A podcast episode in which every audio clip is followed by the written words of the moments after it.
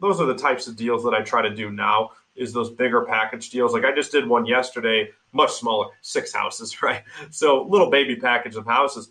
All I did was connect the buyer and seller. I probably could have made more on it, but I made $10,000 profit, just a check for, never put up my own money, just did a quick wholesale and, made 10 grand. I mean, I'll take that. I've had other wholesales this year where I made almost 6 figures on a wholesale. This is the Everything Real Estate Investing Show with Sean Pan, where we interview local real estate investors and professionals to go over tips, tricks, and investing strategies to help you learn about the business and to enable you to achieve your financial goals.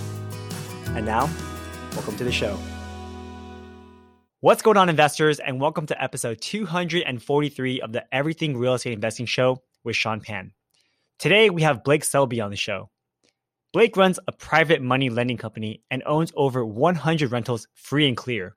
In this episode, Blake will tell us how he quickly scaled his rental portfolio by buying packs of houses at a time. He'll also share how he was able to find these deals and why he decided to transition into the lending side of the business. So if you want to learn more about wholesaling, as well as how to run a private money lending company, then you need to listen to this episode. If you're actively investing in real estate, and if you're looking for a hard money loan for your fix and flip projects, you can contact me at sean@everythingrei.com. That's SEAN@everythingrei.com. Let me know that you're a podcast listener, and I'll give you a discount on our processing fees. And now, on to the show. Blake, thank you so much for being on our show today. Go ahead and introduce yourself and let us know who you are and tell us what you do. Well, thanks so much for having me. I am a private lender who has a background in being a landlord and a real estate investor. So kind of been on both sides. These days, I am giving loans out to kind of a segment of the real estate investor population. And I've got some unique ways that I do that. But also, I've still got a large portfolio that my staff manages for me. And so I do that as well. Yeah. So why don't you go ahead and tell us how you got started with real estate investing? Sure. So graduated from Michigan State University, got a degree in kinesiology, which is totally unrelated to real estate investing. So I went ahead and opened a gym out here in Davenport, Iowa area. And so opened this gym and learned a lot about business through that. Wound up toward the end of about a 3-year period doing that, getting a nice offer on the gym, sold the gym for a lot more than what I was into it for, which gave me a cash chunk to be able to kind of parlay into something else that was passive, which at the time I really didn't know what I was going to do. Kind of slowly stumbled into real estate. I say slowly, within the first year, I got 80 units, which is pretty aggressive. Wound up, when I do stuff, I'm just all in. So I wound up getting over 320 units, I think, by 2018. So like, how long did it take you to build up that portfolio from when you started? Yeah, so from 2015 to about 2018, so about 3 years to get over 300 units. What the hell? Yeah. Wait, by yourself? Or are you like syndicating or partnering people? By myself, which is nuts. I was doing a mixture. I was just shotgun approach. What really got me rolling was one of the gym members was the VP of one of the local banks here that did in-house portfolio loans. And he gave me $1 million to work with starting out.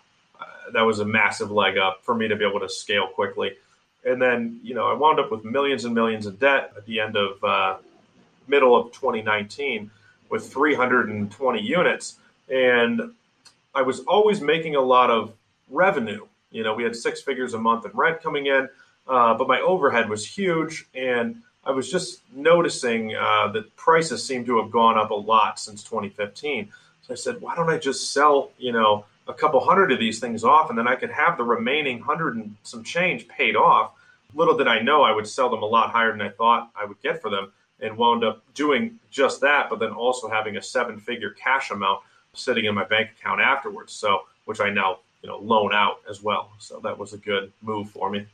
Dude, that's crazy. It sounds like there's a lot we have to unpack here. Okay.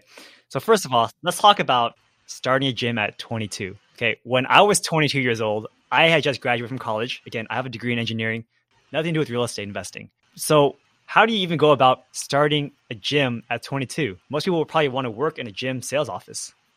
I got real fortunate to have been a trainer. I worked in gyms since I was 15. So I already kind of knew the business in and out. I'd worked at several gyms since I was 15. And then all throughout college, I personal trained people in and out of whatever classes I was taking. So that was my main income during college. And so I was really familiar with the whole gym scene. So by the time I went to go, do this gym, I was very familiar. Now, there was a shell of a gym that was there that was losing like $6,000 a month. And what I did is I went out and I had saved up a nominal amount of money from, personal training. And I said, hey, can I buy this, for a low amount, and they were open to it because they were hemorrhaging money. So I started with a kind of the remnants of like an old mixed martial arts type gym with a, had a component of bodybuilding training in it, where a lot of the members had some kind of a hookup or some kind of a reason why they didn't have to pay full price. And so kind of on day one, we came in and just changed that entirely, rebranded it, basically opened a gym, within a gym, essentially, to be able to attract a different kind of clientele. Not that we excluded any of the clientele that was there, but just to open it up to more than just the most hardcore, aggressive clientele. So that was a great, transition. And also, I think that there were some business things there that I would have done differently than what the existing operation was. So I stepped in day one, and I just really got rid of a lot of the overhead that was there. I wound up wearing most of the hats, which was super stressful at the time, waking up at 3 a.m. to go into the gym at 5 and then run it until 10 at night. Sometimes I'd sleep there on a couch, overnight. So anything I could do to just increase the cash flow. And then I was one of the first gyms in my area to go heavy on social media advertising. So I think I spent like $36,000 on Facebook ads, which is just insanity. Well, maybe not anymore, but back then that was 2012, 2013 when, Facebook advertising was, you could get so much bang for your buck on it because not very many people were competing with you for ad space. We ended up getting more likes than the YMCA in our area, which was just insanity within like a year and a half period. So I think we ended up with like 7,000 likes like overnight. I mean, it was just insane. And what made you want to sell the business? And then what did you get out of that sale?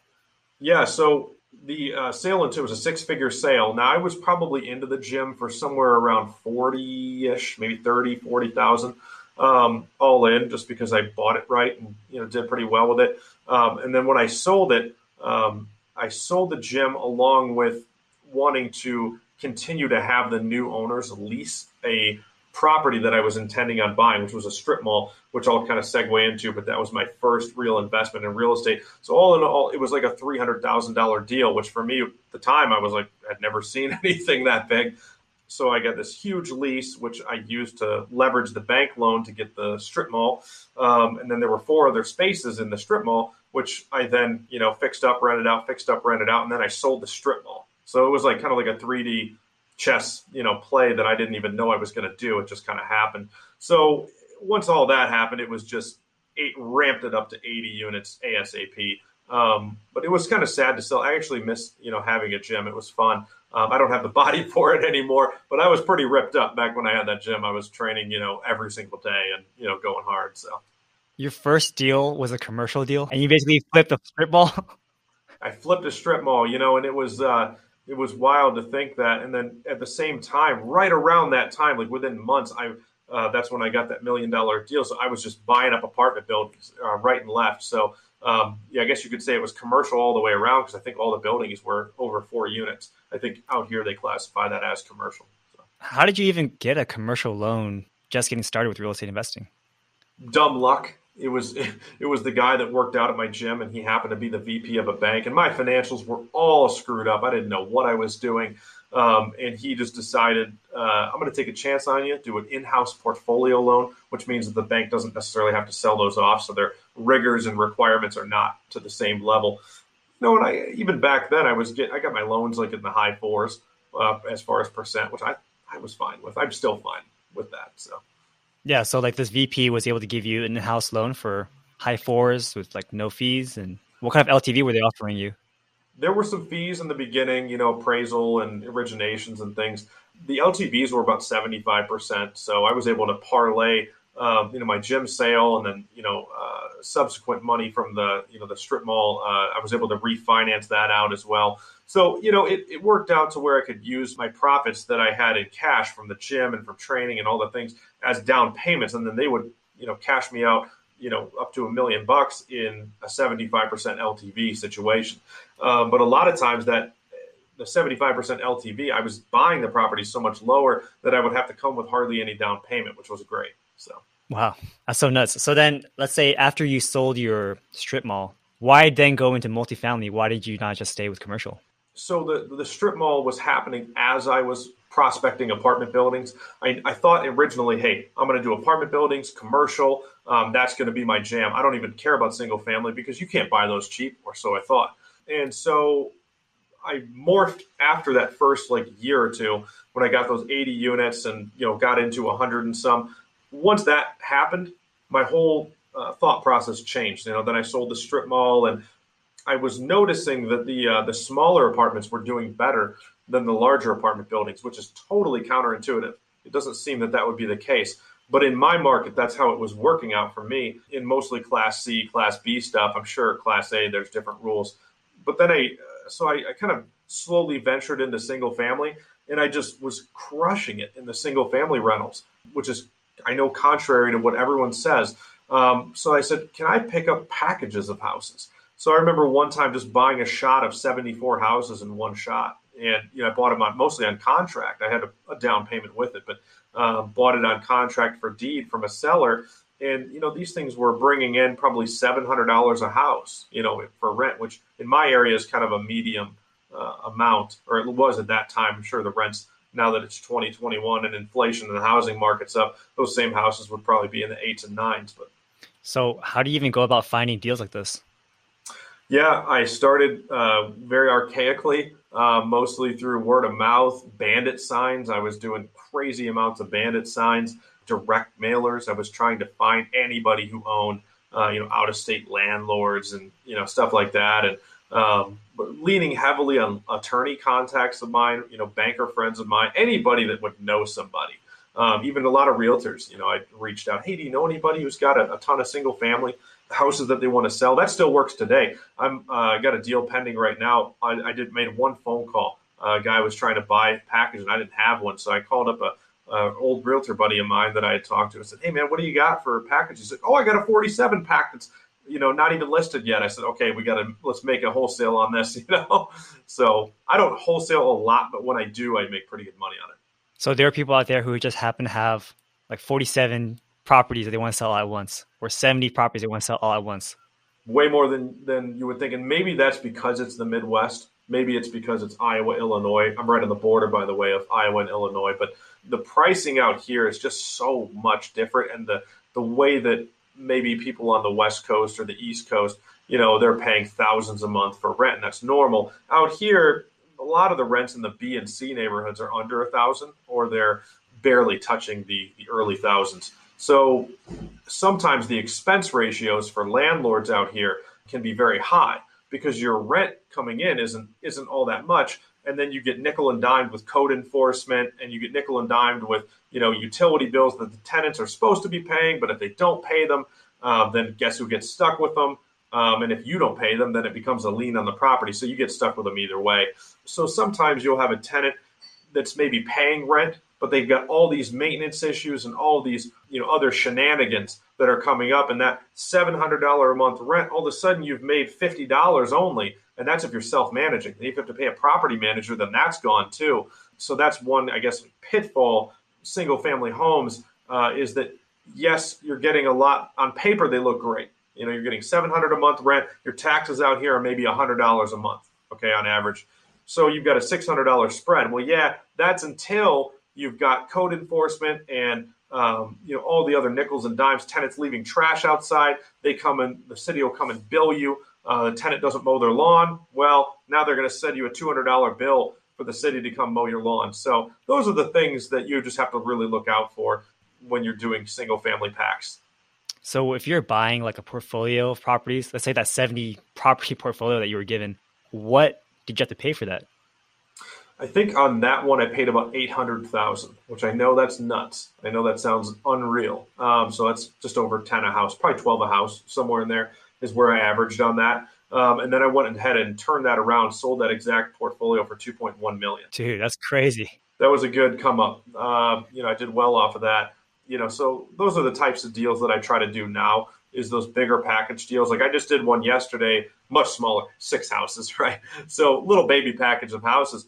All I did was connect the buyer and seller. I probably could have made more on it, but I made $10,000 profit, just a check for, never put up my own money, just did a quick wholesale and, made 10 grand. I mean, I'll take that. I've had other wholesales this year where I made almost 6 figures on a wholesale, similar deals, maybe a larger deals. Like one of them was $1 million, like 40 house pack of, where I made like 75,000 commission off of that. So, there's some, I would say my wholesaling stuff, I don't even really aim to wholesale. It just happens because I'm doing all these loans. My staff, runs like 400 units for, some of the people that we work with. So, we just meet a lot of people. And so we meet sellers and then we meet buyers. And then it's like, well, when a seller says, hey, I've got X amount of properties to sell. And a buyer says, hey, I've got X amount of money. Can you find me something? Yeah, I'm going to find them something. And I'm transparent with them. I let them know I'm going to, hey, do you mind if I make something on this? No, they don't care, as long as it's a great deal. So yeah. And how do you go about financing a portfolio like this? Yeah. So as far as the actual financing, most of the time, if I'm buying them, which I don't really do anymore, I'm not in acquisitions mode anymore. I'm just trying to, if I'm doing anything besides private lending, which is 95% of what I do now. But if I'm doing anything besides private lending, it's really just a wholesale. But back when I was buying, I would always aim to do seller financing wherever possible, because normally the interest rates that I was getting at least really weren't any higher than the banks, sometimes lower. They didn't have the fees that the banks had. And so I was trying to get the sellers to finance the property. Also, when you do one of those, you're not personally guaranteeing them. So if you happen to default or if you realize that the package isn't working out, all you're out is your down payment, which in some cases, my down payment was very low, sometimes zero. So I guess, can you go over this particular example, this 74 unit or portfolio deal? What was your down payment requirements? Yeah, old guy, just getting out of them. I had to, I think his title work just to get all that done was like $30,000. I mean, it was huge to get just the way that everything was. For us to clear it out to where, even though he had no loans on it, for us just to clear out the properties and get the deeds all cleaned up and everything, it's probably like 30 grand. So that's what I came up with on a 74 house pack. I mean, you don't need a lot of money to get rolling in this game if you don't, want to. So he seller financed the rest of it. Yep. Like the whole purchase price. And what are the terms that he was giving you for that? I think he did like maybe 4.5%, somewhere in there. I think it was a 5-year balloon on a 20-year AM, pretty similar to a commercial bank would have done at the time. But yeah, I thought they were really fair terms, and I would have just held on to them, except for I got this, opportunity to make 7 figures. So like, why wouldn't I? Yeah. And what would you have done? I guess what would they have sold for if you sold them off piecemeal? Like each property, what do you think they're worth? Yeah, maybe I could have got an extra, 15%, on each of them. But I feel like I got a rate that was pretty reflective of the asset. The other thing is when you go to sell one of them piecemeal, you're selling to a different type of client. So instead of selling them to a, an investor, you're having to now sell them a lot of times to, single family home buyers. So now they've got all these inspections and they've got realtors that are, with buyer's commissions. And so, yeah, I might make an extra eke out of maybe 15, 20% more per house. But then to get it ready for selling those things, then I've got to go to all those different closings, get all the, So I think we saved some money on the attorney's fees by just selling them all in one shot too. Yeah. So I guess what I'm asking is like, what do you think it's worth like individually, like 30,000, 35,000 per property? Probably. Yeah. And they rent for about 700 each. Yeah. About 700 each. Nice. I guess that's what you get in the Midwest, right? The 2% rule. Yeah. And I can find those pretty regularly. When people come to me, and I just had a guy come to me the other day and he's like, hey, I have $250,000 to put down. I want you to find me something for $1 million. And I found him a 47 unit pack of houses, pretty quickly within a couple of days. So, but I wanted to make sure his money was really there before I go and, shake the tree. When I come to somebody and say, hey, I'm ready to buy, or I have a buyer who's ready to buy, I don't want to flake out on them. I want to say, hey, we're ready to move, and I don't want them to question whether it's a sure thing with me or not. Mm-hmm. And so remind me again, why did you decide to no longer buy more properties, and why go into lending versus owning more rental properties? I started dabbling with lending like back in 2017, just like here and there. I do one loan, two loans, if it made sense. The returns are pretty high. I'm getting pretty good percentages, you know, at least 12, you know, minimum 12% on my loans. So I saw that and I saw, hey, is there a way that I could really safely do lending, like maybe like 50% of what it's assessed for or something like that? And initially I didn't think I'd get that much response for those type of loans, but that's not been the case. I have to choose. I have so many on my desk. I have to choose the best ones. The reason I don't do acquisitions necessarily anymore is unless it's an extreme case where I'm just a complete moron if I don't buy it. But the reason I don't do acquisitions anymore is because I don't want my lending clients to think that I'm competing with them for their deals. So if they bring me a deal, I don't want them to think that I'm going to suddenly, you know, buy it for myself or something like that. And it makes me really good at one thing, which is just the private lending, and my staff is now geared up for that. So every time that I hand over a loan lead to my staff, they know what they're doing with it. They know we're not buying it. You know, they know they have to write up an LOI and, you know, get a lender's policy put together with the local attorney there and, you know, get the promissory note and the mortgage put together or deed of trust if it's in a deed of trust state. So, had you have to foreclose on anyone yet? Not really. We've usually been able to work out a deal with somebody. See, my loans are so low compared to the value of the property that I don't think anyone would let me foreclose on them. They would just sell it, you know, before that happened. So that was my main goal. I didn't want to be a shop that did a lot of foreclosures. I know how to do one. Have I done them in the past? Occasionally, I think I've done maybe 2 or 3, but it's much better to avoid that in my business for what I do, because I don't want to get hung up. I want the money to come back to me pretty often.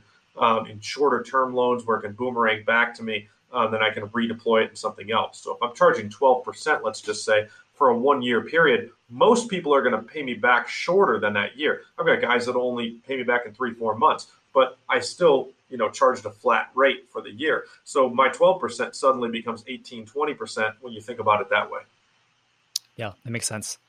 A lot of people ask me the same question too, because I'm a hard money lender, and they ask, oh, are you trying to like get the property from people? And it's like, no, we actually don't, because we're not really in the business of handling real estate. Like, you're supposedly the professional, you're the investor.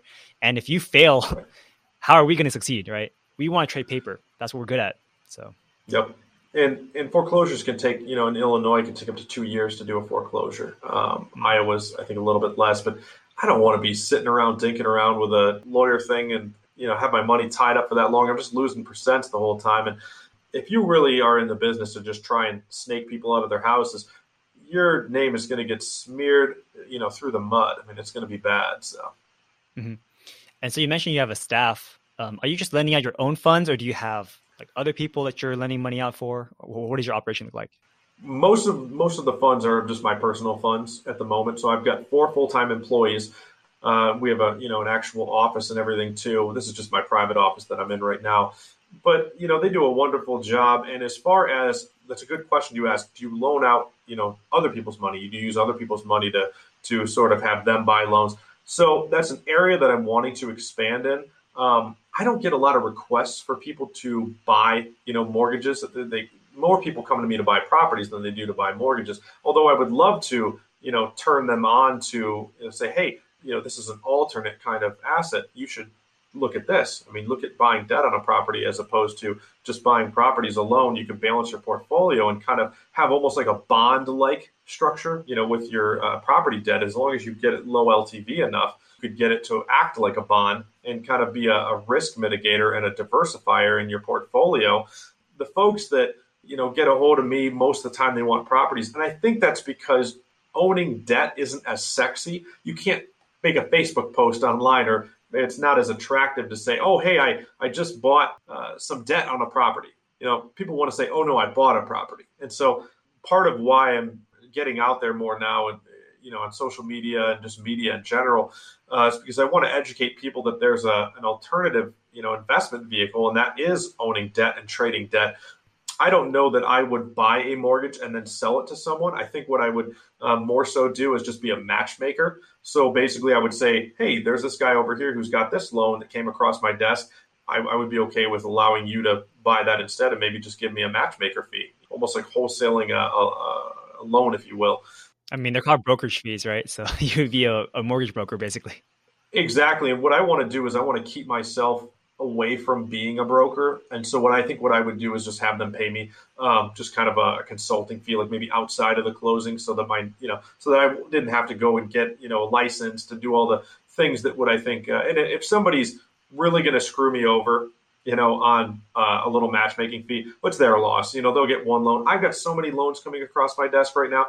I'm picking the A++ loans, but there's a lot of like A+ loans that I just can't fund, or I don't want to tie up my cash that quickly. So I'm just picking the cream of the crop. But there's many great loans that I would recommend people to buy that, assuming I had hundreds of millions of dollars, I would just gobble them all up, but I don't have that kind of bandwidth. And so for that reason, I do the same thing with wholesaling. I usually don't lock anybody into like a contract or anything like that. And I don't have my name anywhere near the statements. If somebody's not willing to pay me a finder's fee or whatever you want to call it, a matchmaker fee, then I just won't do business with that person. And it's their loss if they screw me on one deal, because most of the people who make money with me on either buying properties or what have you is by doing 10+ deals with me, long-term relationships. That's how I see it anyways. So. Yeah, absolutely. And what would you say is different about your loans versus someone else, like an institutional lender? And like, why would they go to you in the first place? Some big differences on my loans. So and not that mine are better, they're just different, right, from anyone else's. So I don't dog anyone else's loans or styles that they do. I just have this one way that I do it. I have no upfront fees. I charge no points, which those two things are crazy in and of themselves. And I don't do appraisals, which is crazy. So there's no appraisal fee. There's no doc fees, no origination fees. And here's the kicker, no monthly payments. So if you stack all those together, it's very hard to find. So I'm getting paid out when the flipper finishes the property and sells it, and or when someone who's maybe not a flipper, just using me to acquire property, when they refi me out. So those are the times when I get paid. But until then, these people actually never pay me anything. And the reason I did that is because I came across so many people who had been scammed online. There's some wonderful hard money lenders out there that would never even dream of scamming someone. But the folks that came to me had experienced really bad things. And so I think I'm picking up a lot of those folks who just don't even want to shell out anything on a loan as far as a fee. And so I get a lot of those short-term, flippers or people that want to use me to acquire the property. They know I'm a little more pricey than the average lender, especially a local bank.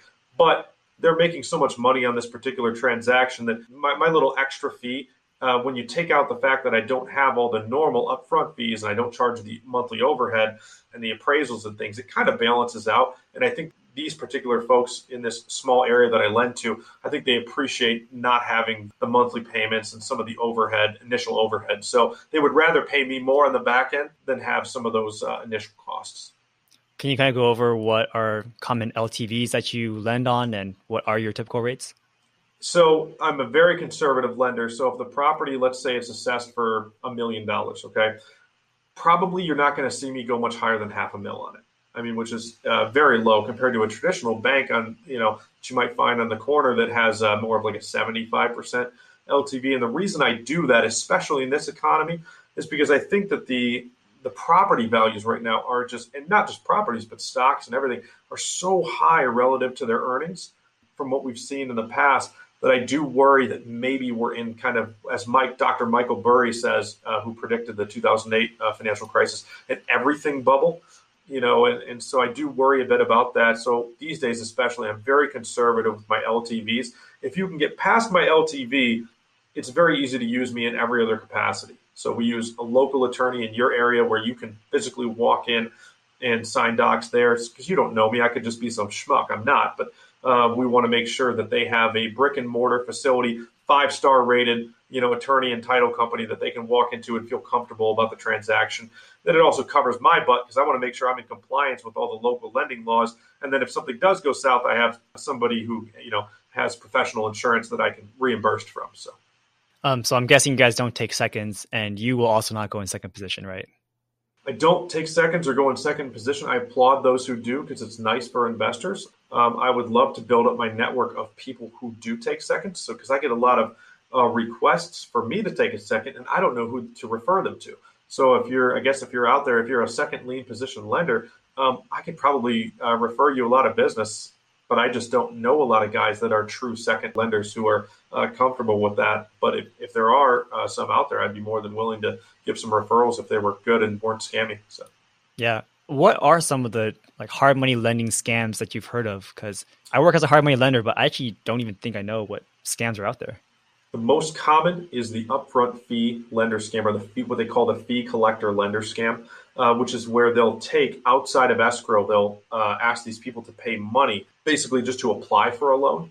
And it's not something obviously that you would do, but I've heard of people having to pay us upwards of $5,000 outside of escrow to somebody to, for, I guess, points. See, these people might not have the legal wherewithal or the experience to know that this is not what they should be doing. So essentially it's escrow wire fraud without the escrow. So that's something to really watch. And a lot of times they'll get away with it because these folks don't have the legal means. The second type of scam that I've seen commonly is a bait and switch scam, where they'll agree on terms, get through the whole appraisal process. These people will have money down. And then the lender says, oh, you need to close in 2 days. Well, guess what? Yeah, that original rate we were going to charge you, I think that's going to be a higher rate now. So they'll do a bait and switch type of scam.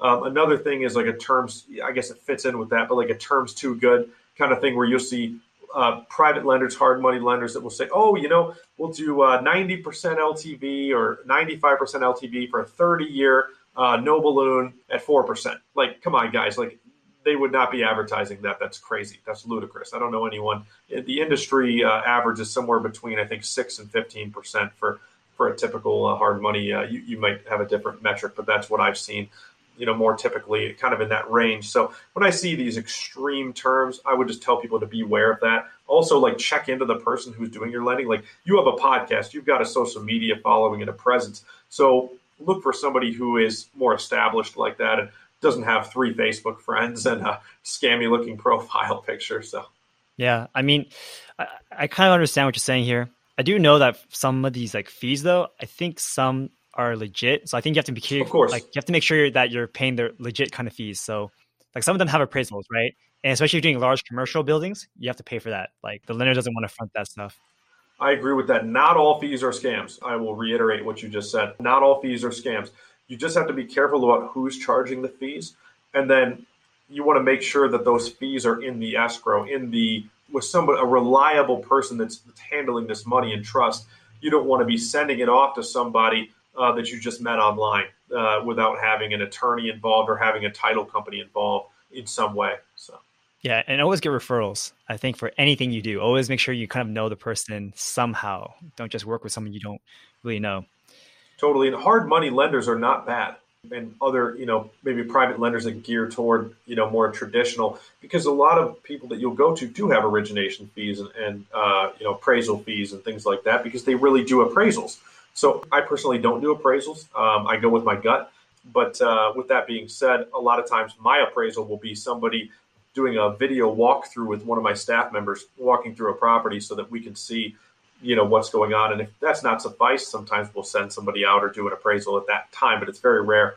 But that's not to say that an appraisal is a bad thing to have done. So I won't, I just happen to be over here in left field with how I do it. But that doesn't mean that that's the only way or that that's the chosen way. It's just the way I've chosen to do it. It keeps the cost down for everybody. And then the reason I don't do monthly payments, which are very common with normal loans, is because mostly just because I don't want to track it. So it's just easier for me to just set it and forget it. I don't need that monthly income for anything specifically. It's just chump change, with those little monthly installments. So for me, I prefer just to not even mess with it. And then if somebody, wants to pay me off, then I know that that loan's done and I don't have to go back through and try to calculate up how much have they paid and, try to have all those separate transactions, because accounting is a nightmare, in this business, especially when I had 320 units. The accounting and the bookkeeping is so challenging if you don't have the right staff. So, yeah, I mean, by doing it this way, you don't even have a servicing company, right? Don't need a servicing company. It just simplifies it for me. It doesn't mean that that's the only way, the only right way to have it done, because somebody like yourself, I'm sure you charge, most do charge monthly, payments. And why wouldn't you? I mean, it makes sense, because that's what commercial, banks do and traditional banks do, is they'll charge monthly payments, appraisals, originations. I just wanted to offer something that was a very simplified down version of a private loan. And for some people, it's easier for them to wrap their mind around it, and they know exactly what's going on, and there's not a lot of paperwork, not a lot of fine print. But for me, it's more I don't want to tie my staff up with having to track and bookkeep through all that. It's better for us just to go attack more leads that way. And once in a while, we'll get somebody that gets to their D-Day, and they say, hey, I don't have the money. I'm like, okay, well, how much do you have? They'll say, oh, I've got X amount. Well, okay, let's try to work something out here. I'm not trying to sit there and, do foreclosures because it's such a pain. So, yeah. What are your typical minimums or maximums for loan amounts, or do you even have them? Yeah. We've gone down as low as $5,000-$10,000 for little micro loans. Of course, we're going to charge a lot more on those, and we're not going to, the vehicles through which we do those might look a little different from a paperwork standpoint, but maximum loans, we have the capacity to do seven-figure loans. So, that's not anything that's scary for us to do. The smaller loans I tend to actually do better on. So anything that's kind of under $250,000, I seem to do more of those. And I have capacity to do more of those as well. But we find that a lot of flippers will come to us. Hey, some flipper came to me today and he's like, hey, man, I've got $100,000 saved up. For me to get this job done, I'm going to need about another $100,000. So I'll contribute. This is him talking. I'll contribute $100,000. Can you also contribute $100,000? For me, I don't think he's going to walk away from $100,000. I don't think he's going to do it. So for me, I didn't have to, charge him all that much. I think I'm only charging him maybe $12,000 or $13,000 for a 1-year period, which is 12% or 13%. And that was a deal I felt very safe with because he's contributing the same amount I am, and he's not going to walk away from that. So. But yeah, I do better under $250,000. Okay. And then are you limited in where you can lend in? So far, I think we're in about 11 states that we've got active loans in, but I'm sure there's probably some kind of a limitation outside of the United States as far as where we can loan. Can we loan in Canada? Can we loan in Mexico? I'm so far from needing to explore those limitations. I would say I'd probably want to be maxed out here in the U.S. before I even thought about going into Puerto Rico or, one of these other places that I get. And I know Puerto Rico is a U.S. territory, but again, I wouldn't know the laws there. And I would feel like I was just opening myself up to kind of a market that I didn't understand. So. Right. But within the U.S., are you comfortable lending? As long as I've got a local 5-star, big lawyer office and title company there that's making sure I'm in compliance with everything because different states have different laws. And I need to make sure that I am, if I'm not an expert in that state, I'm looking at one in Arkansas right now, and that's a state I've never done before. I don't know a lick about Arkansas, and I'm sure it's a wonderful place, but I've never been there. I don't know anyone there. So this would be kind of the first time I've ever venturing. So it's nice for me to have a top rated, attorney that's got, a good, reputation to be able to kind of push the paperwork through on some of that. Cool. So what would you say is next for you? I think mostly just kind of doing what I'm doing, just more private loans. I'm at a position in my life now where I have no debt and I'm making more than I'm spending, which is always what I guess everyone wants to get to. But I'm not a super, super fancy person. I think I've mentioned this in maybe another interview that I did, but I'm not a real fancy person. So I live in one of my buildings, my apartment buildings. I've got a nice apartment. It's, very beautiful. It's got a, 12-foot ceilings, walk-in closet and stuff. But for me, I don't see myself needing a McMansion or you probably won't catch me on a private planes or on large boats or anything like that. And more power to the people that are into that stuff. That's great for them. I just think I'm more of a simple person.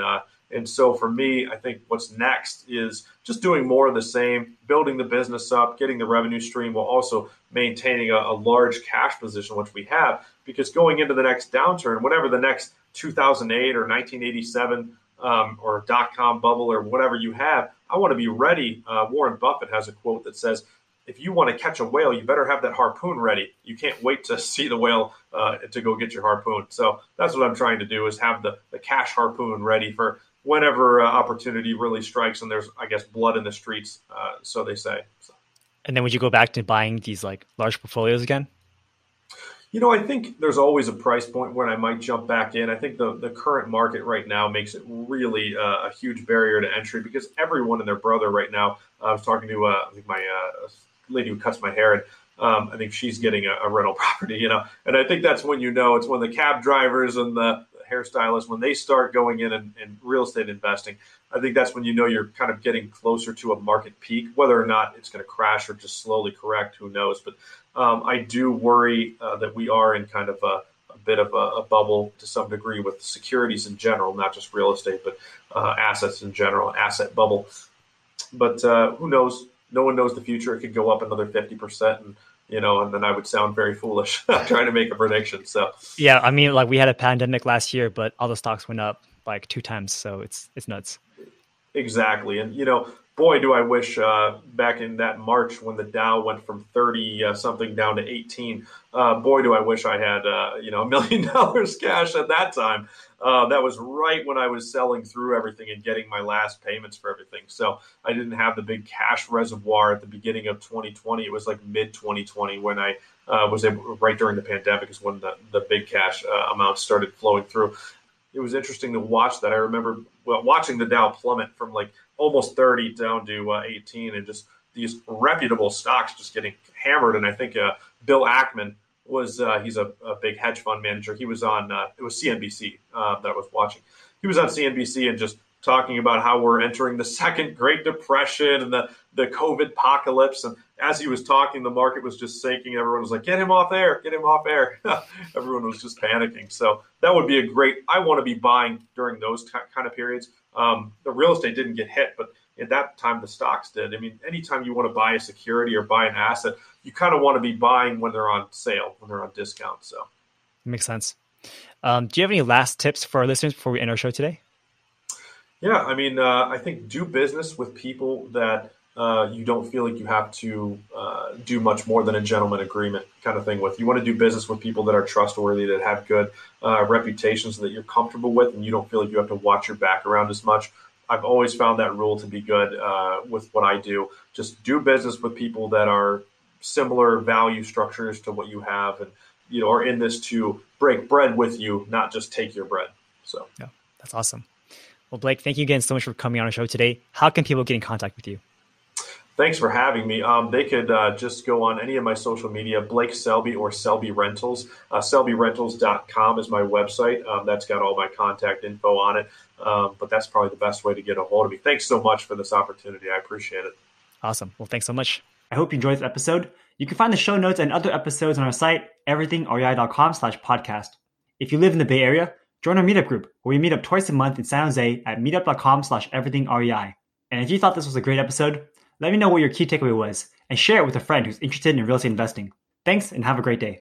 This was another episode of the Everything Real Estate Investing Show with Sean Pan. If you enjoyed the show, leave us a 5-star rating.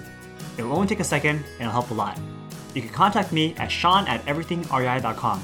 That's SEAN@everythingrei.com. Thanks and have a great day.